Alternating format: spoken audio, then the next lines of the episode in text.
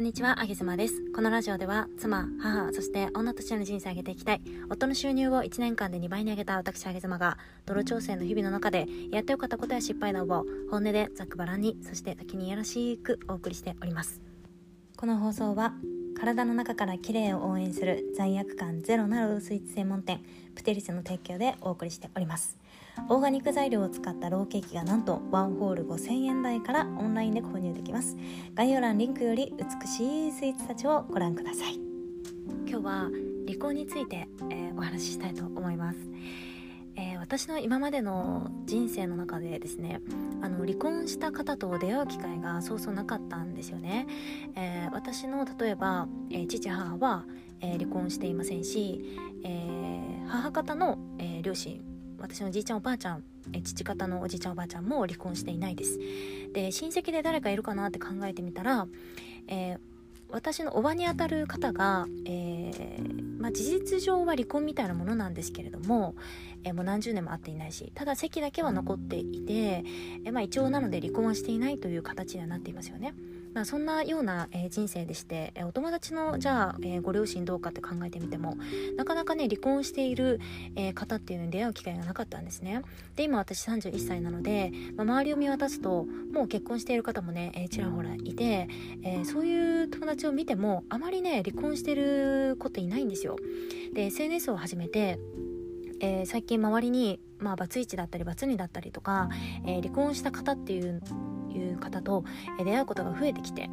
でそういった方とお話をしている中でね、えー、私の、えー、ブロックというか心の中のブロックっていうんですかね、えー、固定概念強い固定概念があるなってことに気がついたんですね。えー、特に私の母の影響私は強く受けていまして、えー、私の母そしておばあちゃんもそうなんですが、えー、結婚したパートナー、え旦那さんですよね旦那さんのことを、えどっちも自営業なので自営業の旦那さんを持ってその旦那さんのお仕事と、まあ、メンタルケアとか全てこう支えてきてサポートする側だったんですね。で、まあ、子供を産み、え子育てに専念し、えなのでお仕事っていう形ではえー、2人ともおばあちゃんも、えー、私の母親も自分で仕事を持つみたいなことが、えー、あまりなくて、えただ彼女たちの、えポテンシャルだったり才能っていうのはもう私はすっごくリスペクトをしておりましてすごい人なんですよ。え私のおばあちゃんもあの生け花お花の、え師範だったり習字の師範だったり、えでお料理がめちゃめちゃ上手だったので、えー、後にねその旦那様と70歳ぐらいの時から、えー、自宅をちょっと改装して、えー、和食のレストランみたいな感じでちょっと居酒屋さんみたいな感じでね開いたりしていててしていたおばあちゃんなんですけれどもまあいろんなすごい、え才能を持っている方で私の母も同じで、え同じくお花の先生ができる資格を持っていたりだとかあとなんかあの紙粘土でフランス人形を作るえー、作る先生みたいなそういう資格を持ってたりだとかあとお洋服なんかもね綺麗に縫ったりもできますし、まあ、本当にねなんか、うん、一人の人間としてものすごいポテンシャルがあるんだけれども子供の私から見ると彼女たちの生き様っていうのは、まあ、やっぱり、えー、旦那さんをすごくサポートしていた比重が大きかったので、えー、そのその女性単体の人生っていう風に見てみるともっと輝けたんじゃないのかなって子供ながらにそういうふうに思うんですよね。で特に私のばあちゃんはもう75歳ぐらいかな？80歳ぐらいかな？だったと思うのでもう今からねこう何かやろうと言ってももう時間が一貫性ないわけですよ。で私の母親も、えー、もう今58歳ぐらいなんですけどって考えると時間もね残されていないような感じでこれから頑張るって言っても難しいわけじゃないですか。